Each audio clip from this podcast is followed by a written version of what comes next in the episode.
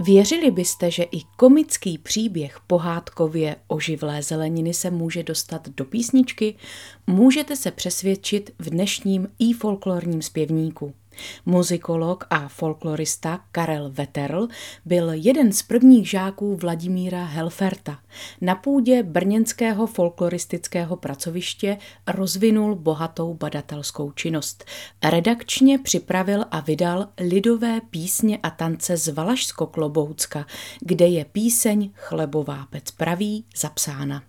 Jak sám uvádí, jedná se o píseň staršího původu, která náleží k onomu druhu skládání, jehož podstatným rysem je patrně komika bez tendence a alegorií, pobavení samo o sobě, podporované hromaděním nepravděpodobností.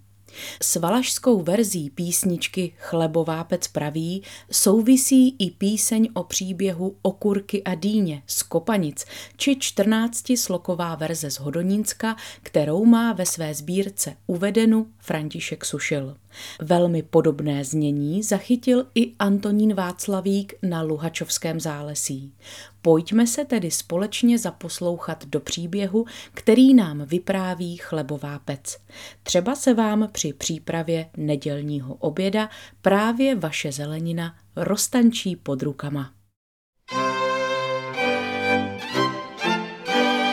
Chlebová pec praví, daj nám Bože zdraví, aby kamna nemazané, ostaňte tu sami, aby kamna nemazané, ostaňte tu sami. Lopata s ohřeblem, napřed utékli ven, a vařečník s kuřičníkem my tu též nebudem, a vařečník s kuřičníkem my tu též nebudem.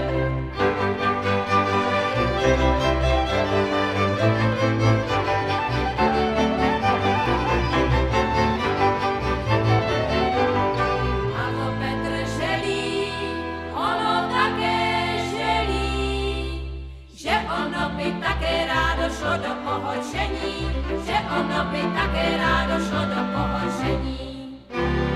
Ta zelená mrkva, ona na mě mrkla, že ona by také ráda s celérem do hrnka, že ona by také ráda s celérem do hrnka.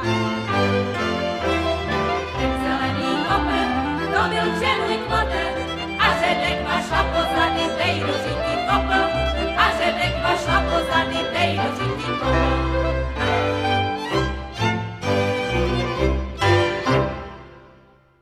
Dozněla rozverná píseň z Valašska v podání cymbálové muziky Soláň z Rožnova pod Radhoštěm.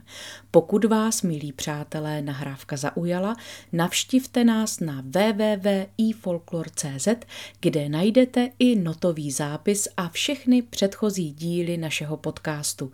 Naslyšenou zase příště se těší Kateřina Kovaříková.